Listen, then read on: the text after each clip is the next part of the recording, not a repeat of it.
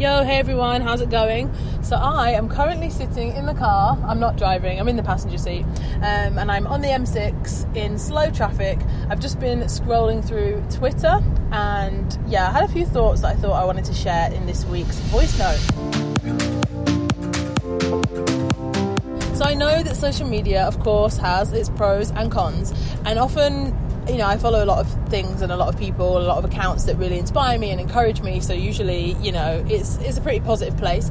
But of course, social media always has its, you know, people that love to complain, people that love to kind of, uh, I guess, uh, what's the word, call out other people and like kind of just, yeah, I don't know, use their voice and get involved in the conversation, which is of course fine, free speech and all that. But it got me thinking about how much do we use our voice for positive you know a positive message and how much do we use it for a negative message? For example like complaining about something when it's not good enough versus praising something when it's absolutely brilliant. So for example don't get me wrong you know if you're out for dinner or if you buy a product or whatever and it's not good enough or the service isn't great or whatever then of course you know complain. I, I get that. I've done that before. However I think when for example if you go out for a meal and the service isn't really really good and the food's really really good how often do you actually go out of your way to like tell the staff or tell the manager management or tweet the restaurant and say like we had a really amazing experience. Like the service was great. The food was incredible. We had a great time. Like when do you do that? Where if it's bad often people straight away they're like oh my gosh i'm going to complain. I'm going to tweet. I'm going to do this. I'm going to tell everybody how terrible it was.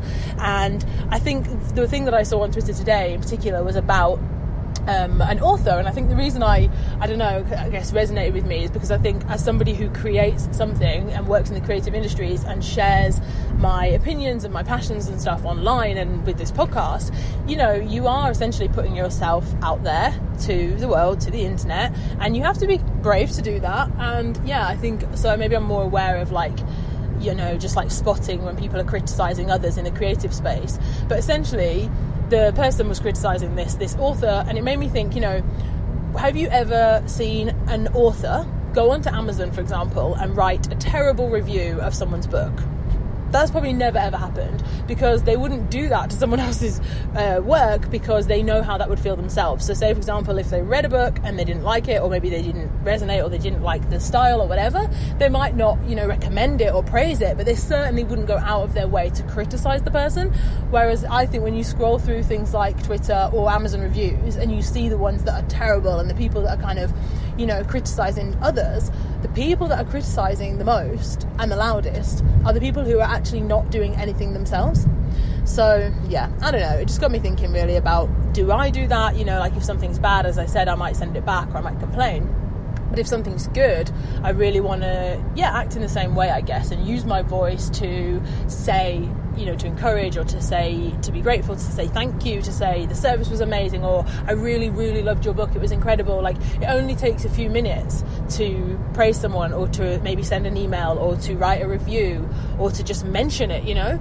But I think it could really, really make the difference to somebody's day or somebody's you know mindset somebody's whole career maybe you know it could boost their confidence. Imagine it's their first week in a new job and you go and tell the manager like how amazing they were and, and how great the service was. That could really really have like such a knock-on positive effect that you might never even know. So yeah that's what i was thinking about whilst we are sitting on the m6 heading up north this weekend just wanted to yeah have a think about that about my own behaviors and maybe others as well and maybe just challenge you to do the same I hope that you're all having an awesome week. Thank you so much for listening to the Power Hour podcast. See ya.